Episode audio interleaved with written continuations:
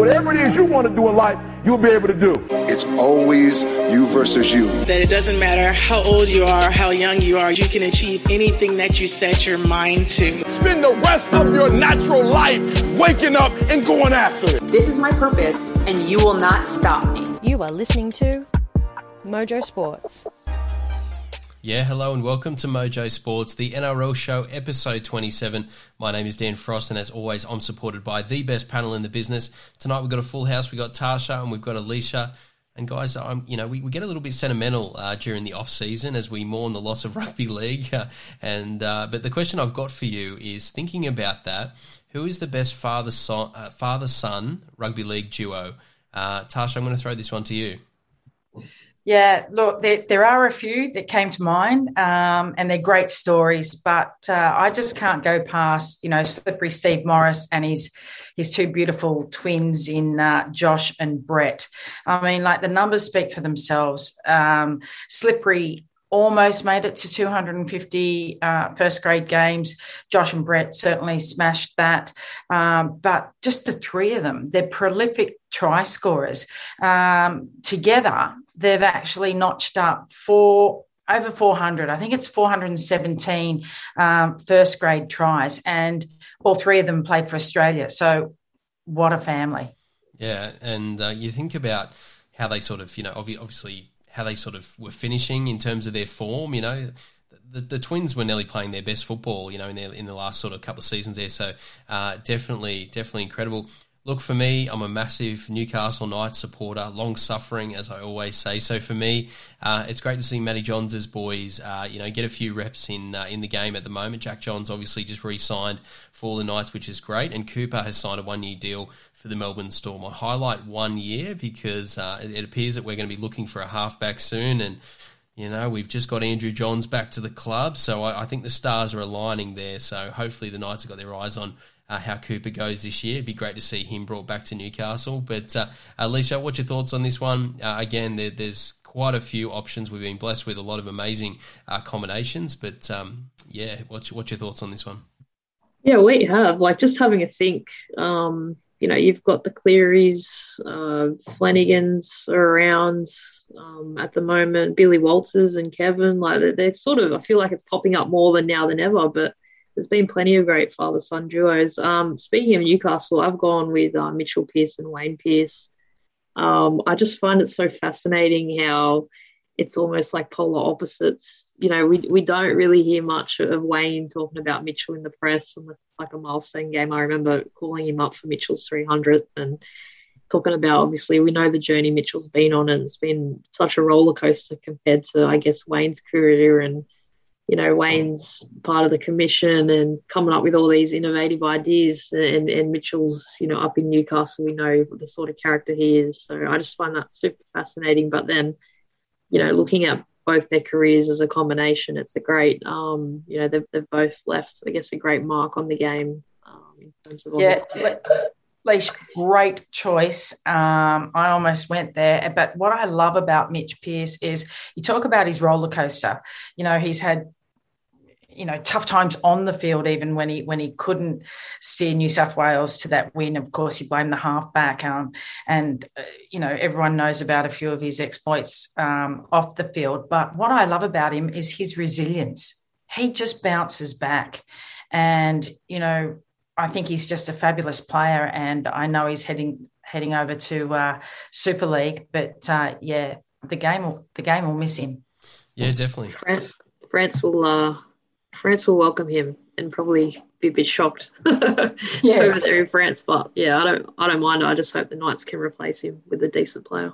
Yeah, that's right. So we'll bring Cooper Johns down uh, from Melbourne, and uh, yeah, no, Alicia, yeah, we're going to go strap in there uh, for for those uh, our French listeners of Mojo Sports. You are uh, you're getting an amazing player on and off the field. All right, guys. Well, let's jump into our first segment tonight, uh, the huddle. Leave no regrets out there. That is what a real champion is made of.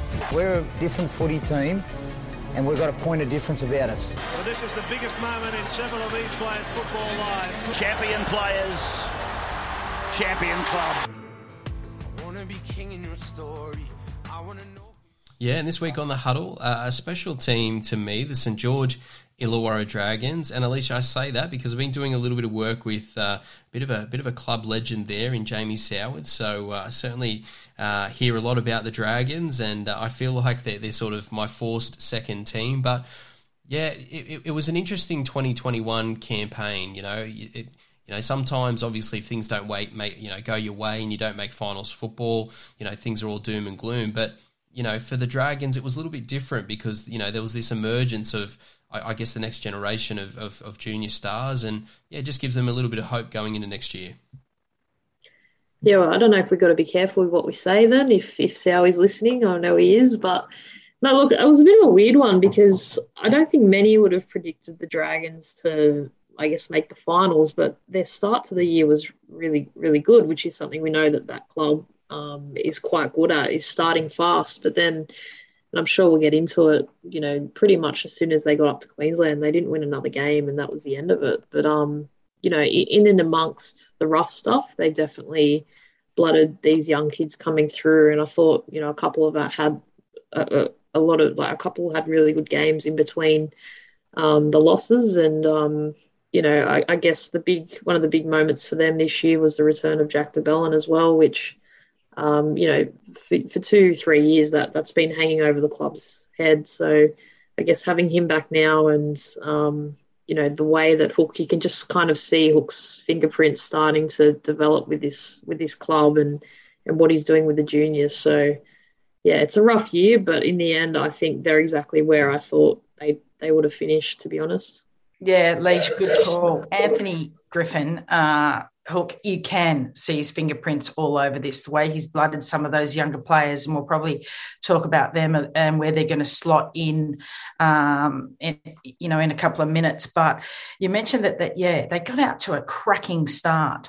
Um, you know, they won four out of their first five games, and you know we they didn't win a game in their last eight, and that might be because of you know barbecue barbecue gate or whatever you like to call it. But um, it was actually it was up until round 17 they were still in the top eight so you know pretty amazing stuff they rank outsiders for next year um, but pretty amazing with the start that they had yeah and i, I think you know what's interesting about the Dragons as well is from a club building perspective. I just find that they are just a fascinating case study because here you have a, a club in the NRL competition, and you know if you're going to compete, you've got to win. You've got to win premierships. That's what we're here to do. But at the same time, when you have these star juniors coming through you've got, you've kind of got to you've got to mold this roster and and and, and you know you hear a lot of clubs um, uh, cop a lot of criticisms. Your Brisbane's for letting players go and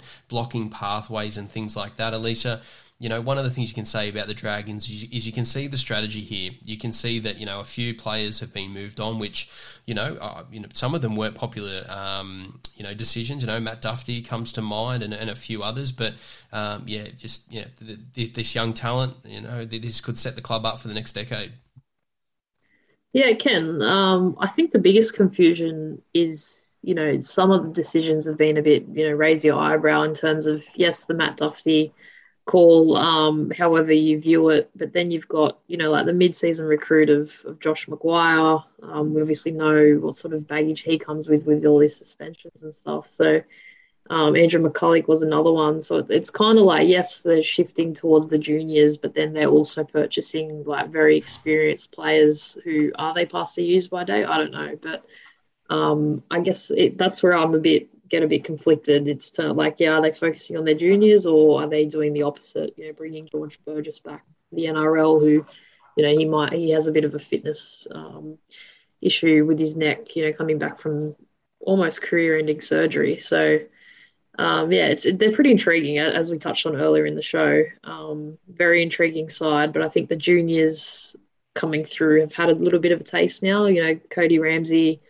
uh, Junior Amone, um, you know, the, the Feagai, twins, like there's just a whole bunch that have had a bit of a taste, but now it's about them kicking on. Yeah, I think that's what they've got there. You know, um, just on that um, with the experienced players, I think Ben Hunt had one of his best seasons, and it's great that he's found that um, good form at halfback. It, you know, it, he wasn't in at the number nine. He was actually a good organisational halfback, and you've got the experience of McCullough at number nine, and you know Hook actually blooded some of these youngins coming through. And you mentioned Junior Amone, and, and I think he's going to be great.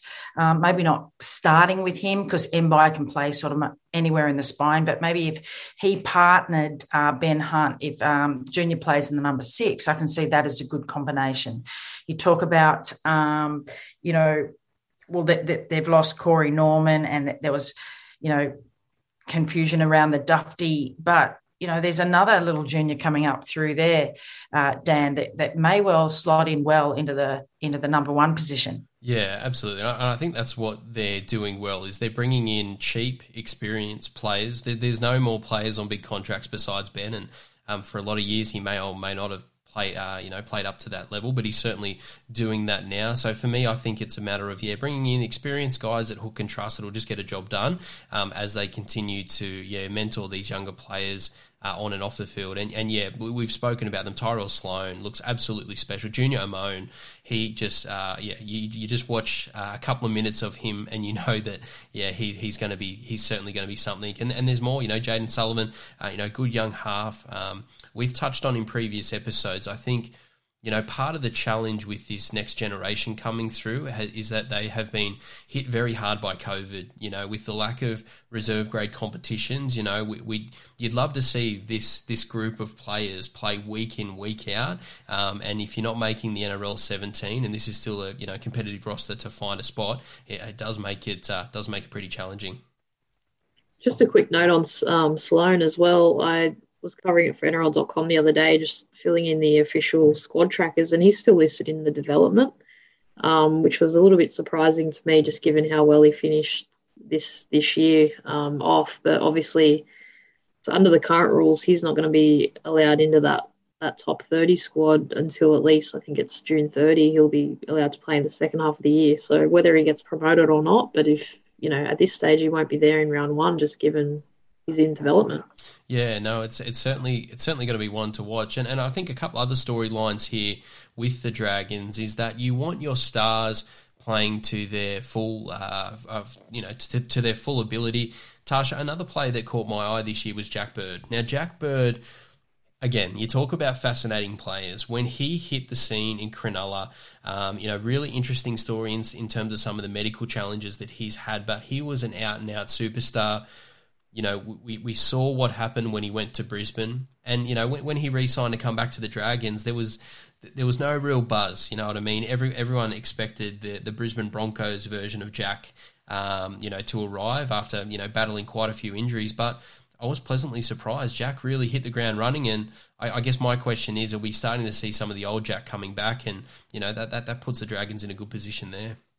Yeah, I think it's coming in um, well for a couple of players. We mentioned Ben Hunt finding his form there in the number seven for the Dragons, and Jack Bird um, certainly did find form. So it could be spelling some some uh, definitely some improvement in the in the Dragons, but um, we'll talk about whether or not they make the finals later. But definitely some improvement with those um, players we just mentioned finding form and combining with some of those young players coming through. Alicia, where would you play Jack? Because that's the age old question. And I think if you ask 50 people in NRL circles, you're going to get 50 different answers because, you know, he does have that utility value. He's played in nearly every position. And, you know, now that he's fit, healthy, back in form, yeah, where, where would you play Jack?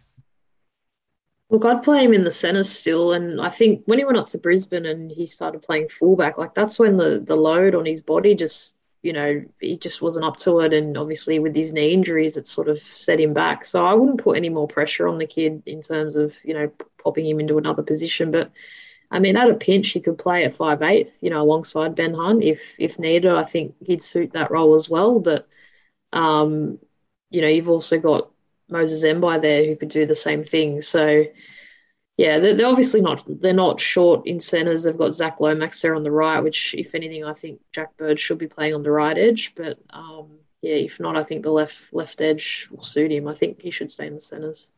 Yeah, absolutely. No, it's uh, it's definitely it's definitely a very young group with a lot of uh, potential stars on the rise, and uh, you know, and, and then filling out the roster. I, I, think there were a couple of other smart little signings as well. We had Francis Molo uh, signed from the North Queensland Cowboys, who obviously broke into the the Queensland setup this year, which is important. And then Jaydn Su'A, who who I think you know, you talk about players that flash, and, and you know, again, a lot of these edge back row forwards don't get a lot of the publicity some of the flashy outside backs. But Jaydn, you know, he's got something about him. So again, if he can take that next step, that could be another um, really smart signing there for the Dragons. Yeah, I think they haven't really recovered ever since um, Tyson Frizell moved on. They never replaced him last year. Obviously, as mentioned, they get Jack de Belin back, but he's not really an edge player. So getting another guy in, in Jaydn Silver is, is massive for them because I think they're playing Josh Kerr on the edge, who did pretty well, mind you. Like he hadn't played much in his career, and but I think being able to shift him back to prop, um, you know, having Aaron Woods on board as well. We haven't even mentioned him. Like he's an experienced guy who um, is probably at towards the end of his career, but I'm sure he he'd want to prove, you know, a few that he's still got a lot in him. So yeah, they've, they've recruited a couple of big boppers in terms of um, you know and experience and add George Burgess. Like they've got the forward pack there, but I think they just need that to nail down that five eighth spot and uh, the fullback role. Yeah, and we are talking um, about Zach Lomax, but we spoke very quickly about him. I just want to I, I, just want to say um, I think he's found his spot. It, he's one of the best centres in the game, um, but he only managed twelve you know 12 games out of the 24 or 25 this season. So you know we're talking about a few things um, you know players finding form uh, the youngins coming through um, if zach can stay there for the for the whole season you know injury free then there's a lot of things that need to fall into place. But if they all do and at the same time the dragons can really uh, become a, a, a very imposing threat next year yeah, that's right. All right, guys. Well, let's move through now to our predictions. And I agree with you, Tasha. I think, you know, you speak about, you know, the the great start last year, and that was a bit of an ambush because a lot of people are underestimating them this is a team that is going to be uh, underestimated. You know, no no one is going to expect much from the Dragons heading into next year, given that a lot of other teams are going to take that big big step forward. So for me, I think they're definitely going to be a team to watch. And and you know, one thing about the Dragons is they can play really great football in big patches throughout the season. It's just being able to play that consistent football throughout the entire season. So for me, look, I, I have them um, just missing out on the eight. Again, I have a bit of a rule, and that is without an established spine. I can't move you into that top eight. Um, and for me, their, their 17 looks very, uh, very unsettled at the moment. In fact, I, I, don't think you'd find one or two people that could put the same 17 together for the Dragons at the moment. So again, you know, a lot of the advice I've been giving for some of these teams coming through is, you know, it's not just a matter of, of stabilizing that 17, but doing it quickly doing it quickly in the preseason to give as many reps to the spine as possible. You don't want to be swapping and changing heading into next season. So if that means you've got to take a, a big chance on a few rookies, I think you've got to do that when it comes to the Dragons. Um, but Tasha, yeah, what, what's your thoughts? Again, the Dragons are they're a little bit complex, a little bit tricky to predict, but yeah, what's your thoughts on this one? Yeah, well, Dan, like I just mentioned, a lot of things have to fall in place at the same time. And I don't think they're going to come out um, firing, uh, like winning four out of their five games next year as they did um, this year because they they you know in the first five rounds they they play you know teams like the Panthers you know the um, Parramatta and the Rabbitohs and that's just in the first five. So oh hey look if they can win four out of their first five then you know the sky's the limit. I just don't see that happening. Um, their rank outsiders they're like it I think they're paying fifty one dollars. Um, but I cannot see them making the top eight. I, am seeing maybe 11th. Yeah, and, and Alicia, um, talk to us about this team because this team has the best young talent in the game. I, I, don't, I don't think it's close, but you know this is this is the NRL, and um, you know it takes some time to develop those players, and um, yeah, there's a lot of question marks on this team. Yeah, there is. I think the way that they finished the season this year, I feel like you've got to fix that over the off season. Like that's to me, that's a cultural thing. I know that a few of those guys have left now, and it was just such a tough campaign up there in Queensland. But you know, for majority of players, they're still the same players that that come that move back and um, I guess have all off season to to ponder. So yes, they have a very tough start to the year, and I think if they don't, you know, if they're not in that eight by halfway point, I can't see them returning serve because we just know Dragons teams in the past haven't been that great at at coming home strong. Um, I don't know exactly who I've picked for the top eight next year. I, I, haven't written that down yet, but no, the Dragons wouldn't be in it for me. I think though that they'd be pretty close, like that ninth or tenth spot. Um, you know, if they do fly, I want to see Tyrell Sloan get promoted uh, between now and round one and, and start at fullback. I thought he showed plenty. Um, and I don't think that the Dragons have got that out and out fullback um, on their roster. So, yeah, hopefully that happens. And, and I guess you never know.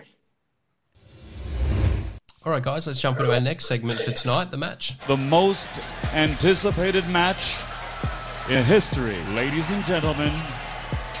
Uh, let's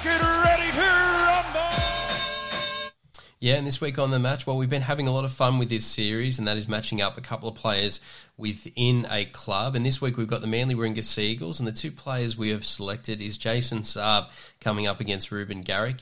Uh, Tasha, uh, I, I guess you know you're always honest to our listeners, but let's start with did you predict the season that, that has just happened for Manly? And did you predict the performances of Jason Saab and Reuben Garrick? Because, yeah, they, they both had outstanding seasons. Oh, God, no. No one would have predicted that, like, especially the way they started. Um, you know, it's an amazing season that the Sea Eagles had. Um, Jason Saab, in particular, like on debut, um, in NRL in the tough competition that it is. You know, he managed 26 tries, which was the third third highest, which is an absolute amazing season.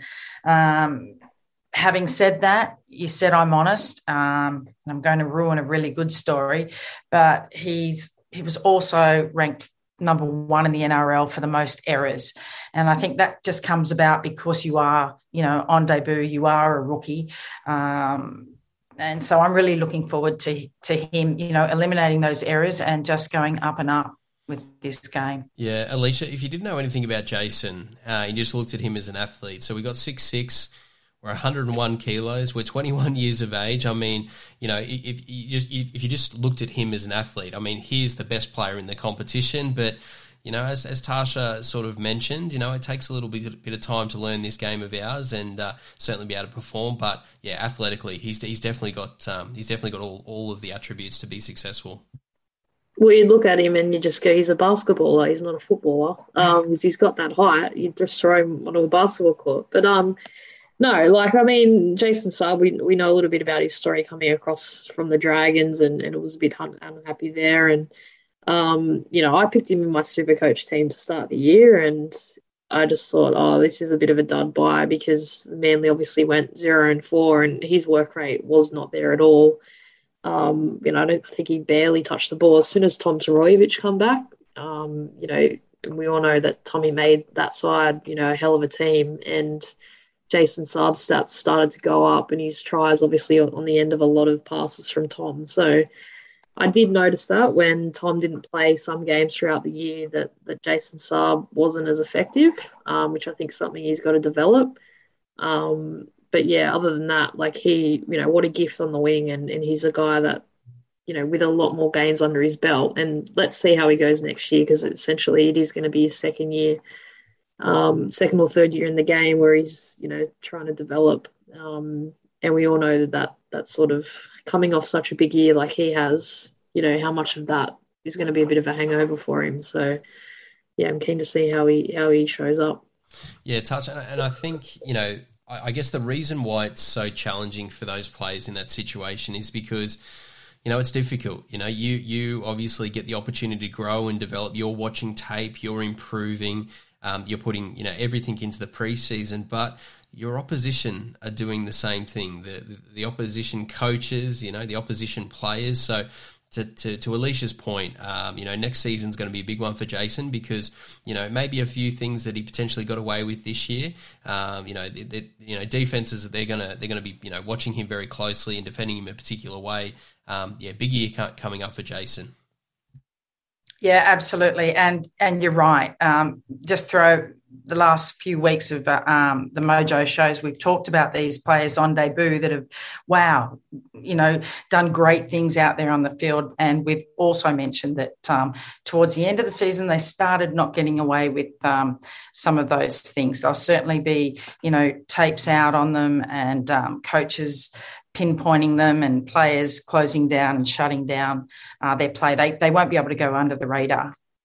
Yeah, so, and let's jump over now to his competitor tonight, Reuben Garrick. And Alicia, I'm going to throw it straight at you because you talk about, you know, the, the unbelievable um, athletic profile of Jason Saab. And, you know, Reuben he, he's still got, uh, you know, a little bit about him, but, um, you know, I, I guess th- this was the big surprise packet for me. And obviously, we'll get to his goal kicking and how he's, you know, certainly contributing to the team in different ways. But beyond the goal kick- kicking, uh, this guy's a, this guy's a serious talent. Yeah, and ironically, from memory, he was supposed to be in like some sort of trade-off deal with Jason Saab, you know, a couple of months earlier for, for Saab to go to Manly. Dragons wanted Garrick in return. So it's funny how it works. Obviously, Manly didn't want that. And I think Reuben might have even been linked to the to rival clubs, you know, halfway through the year before he extended for another two seasons at the Sea Eagles. So yeah, his game went to another level this year. Um, we know he's he's been around for a couple of years now. Um, he was a promising junior coming through the system, um, but just sort of fell away a little bit, and then now he's, he's found himself again. So funny story actually i went over to fiji for the prime minister's 11 and um, had a quick chat to michael hagan. He's like i'll come sit down have brekkie with us. And it was me Reuben garrick and michael hagan. It was the most random you know mix of people to be having breakfast with. But Reuben, I just thought, wow, what a down to earth guy, you know, like he, he wanted to know about me more than, you know, I wanted to know about him. And he was asking me about my role and stuff. So, so yeah, really, really humble guy who just took his game to another level. I think it was his work rate for me. He just really wanted to get involved with the ball and, um, you know, scored some amazing tries on that left edge. Yeah, Leash, you said that he's a sweet guy, Reuben Garrick, and he wanted to know more about you than you did of him. And you being an NRL reporter, um, you obviously follow his his form on the field. But how much did you want to know about him, Leash? At that breakfast, uh, scrambled, fried, poached. How do you have his eggs? Can't remember, but um, yeah, I mean, he's not a bad looking bloke either. So I thought, oh, geez, like, you know, what a breakfast this is. Talking nights with Michael Hagan, which I was, and uh, and Reuben Garrick, you know, we're just having a chat, obviously, because he was at Manly and it was his first real Australian jersey, you know, PM's 13. So he was absolutely stoked. Um, can't remember it too well, but I do definitely remember it was those two at the table. Yeah, and you often get asked, you know, like if you could have, you know, uh, breakfast, brunch, lunch, or dinner with a couple of celebrities, who would it be? And no, I, agree, Alicia. Michael Hagan and Reuben Garrick would definitely, definitely be, definitely be up there. But no, look, Reuben, I, I think, you know, Tash, the, the thing about him is, um, you know, you know, reflecting on his last season, you could clearly see him improve week in week out, and and that's not based on his, his athleticism. He's not Jason Saab in terms of that aspect, but you know it, this is clearly hard work. This is a guy who who loves the game. Uh, and, and, takes pride in, in obviously all, all of the work that he does off, the field, and you know that that's what I could see from Reuben is he was putting in the hard work, and you know game by game, week by week, he was improving to the point where you know you're coming into some of these bigger games, and he was a big factor for the, for Manly. Yeah, look, he sure was. He he finished up um, first uh, ranked number one as far as total uh, points scored. And there was Reuben Garrick, number one, um, and then there was Daylight, uh, Adam Reynolds, number two. Reuben uh, was the only one that managed to rack up more than 300 points. It was 334, actually. And then the next one that I just mentioned was Adam at 256. But you talk about the work that Reuben's done off, off the field, and it's the little one percenters that he does on the field as well. Not only is he, you know, a prolific try scorer because he managed to rack up 23 um, tries, but he's always pushing up. He's always there. So he's it's those little one percenters. Um, I think he was like fourth, fourth overall as far as run meters, which shows those extra efforts that he goes you know that he gives out there on the field. Yeah, and Alicia, um, you know, you, you, talk about some of the skills that he also has. We, we do have to mention the goal kicking because you know you, you sort of you, you don't pay too much attention to it in the regular season, you know, if a guy misses one or two kicks. But if you start to move through in some of these high pressure games, you know, you're you're losing entire seasons, grand finals, semi finals over over a couple of points. You know, talk to us a little bit about Reuben because the value of a club having a having a sharpshooter, it's uh, yeah, well, it's it's it's so important these days. Yeah, and it's something that Manly have struggled with you know, in recent years, I think Daly even would step up and try and kick some goals. Um, I know when Reuben's out, usually they, they do go to him, but um, yeah, it's it's so crucial, you know, and, and I think it's something that, that Garrick has improved on in the last couple of years since he's come integrated. It's an, it's an extra piece to his bow. I think he might have even been getting picked over like Jorge Taufua because of his goal kicking skills. So, um, yeah, he's as mentioned, he's just gone to another level. And another thing that will point out, um, you recall in that last game, I think they played the Cowboys up in North Queensland when they scored that amazing 110 meter try, and he he could have just that the kick the winning goal. He could have just put that dead and was game over anyway. You know they were up by 40, and instead, you know, he collects it one meter out from the dead ball line and, and runs the length of the field and sets up this try. Like I remember asking Daly Cherry Evans about it in a Zoom, you know, a couple of days later and, and just said, like, does that just show what sort of competitiveness he got? And he just said, yeah, like it's just something that we've trained. You know, for me, I'd just run that over the dead ball line or up by 40 and the game's, you know, we want it over. But not not his mentality, you know. And I just I thought that was a real insight into I guess that's that's a Desi trained side, right? Like they just play every single play. Yeah, absolutely. All right, guys. Well, in the match, we've got to pick a we've got to pick a winner here, and uh, you know what I would say about Manly is, you know, we're we're looking at something pretty special next year. I, I think I think this this team's headed place, and I think these individual players uh, can continue to improve next year. But for me, you know, look, going into the season, I probably was was leaning towards Jason, obviously because you know he's just that that athletic freak, and you know Reuben, you know he was uh, you know known for his goal kicking, but just the way in which he improved throughout the season, I, I just think he finished the season with an absolute bang, an outstanding player, um, and again, you know, if I'm sort of projecting forward to next season, I I, I just expect some big things from Reuben. So Reuben for me, uh, Tasha, again, difficult one, uh, two amazing players. Yeah, where are you going here? Going here.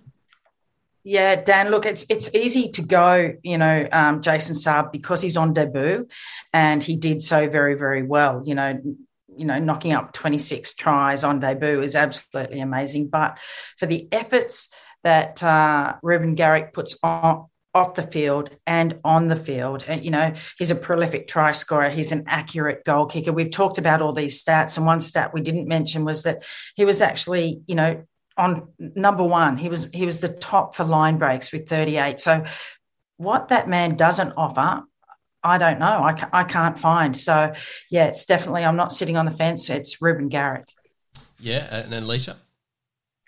Yeah, I'm the same. You can't go past it, as we've mentioned for the last five minutes. Um, I think work rate, you know, work rate over talent at this point. I, I was a bit disappointed when Tom Trbojevic didn't play and, and Jason Saab's output wasn't as great. So, yeah, I'm going with Reuben Garrick.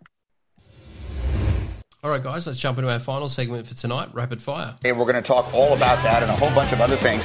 What you need to know tonight. Sincere apologies to Matt Damon. We ran out of time for him tonight. We'll get him on the air again soon. So finish your whiskey Oh, my boss is singing closing time. Maybe that's what you're hearing.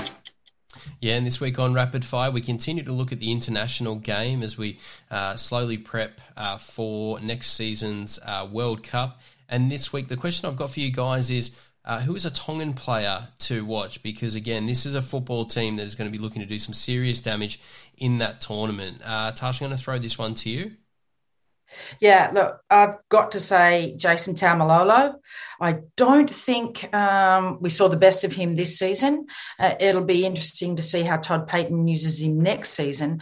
But um, as far as the Tongan players to watch, I think uh, Jason's going to be one of their best. Yeah, no, that's a, that's a good shout. Look, for me, uh, if he doesn't get picked uh, sort of in and around the Australian squad, I'm going to go with Tevita Pangai Jr. I, I think you know, again, very interested to see his season coming up. Obviously, you know, coming down, you know, playing in the Penrith system, I think that was really good for him. And now he moves into a Bulldog system and uh, a lot of unknowns. But um, yeah, look, Tevita, I, I think, you know, on his day has the potential to be the world's best forward. Um, and I think he's going to have to be, especially at that international level. And who knows, he may have to play uh, a little bit of halfback because Tonga have always sort of struggled to, to get their halves together. But um, yeah, Tevita for me. Uh, least. what about yourself?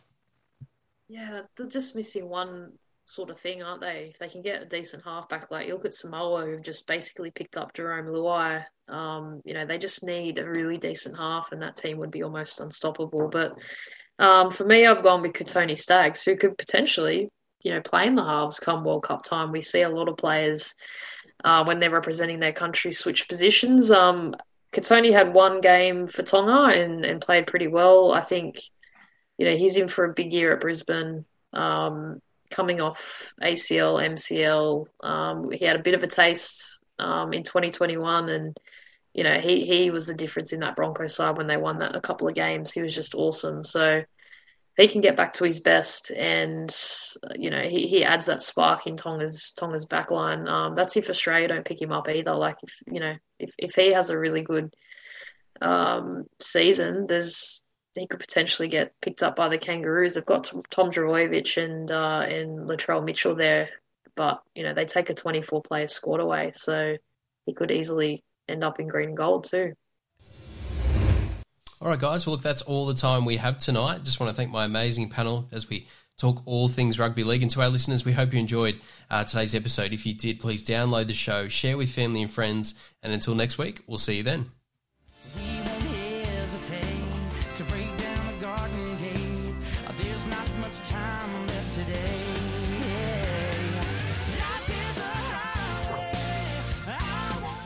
You have been listening to Mojo Sports. Thank you for your support, it is very much appreciated. The team and I are trying to build something a little different here, so everyone's support is very much appreciated. Continue to support the podcast, download, subscribe, check out our social media channels, give us a follow, and be sure to tell your friends about Australia's best kept secret. This is Mojo Sports.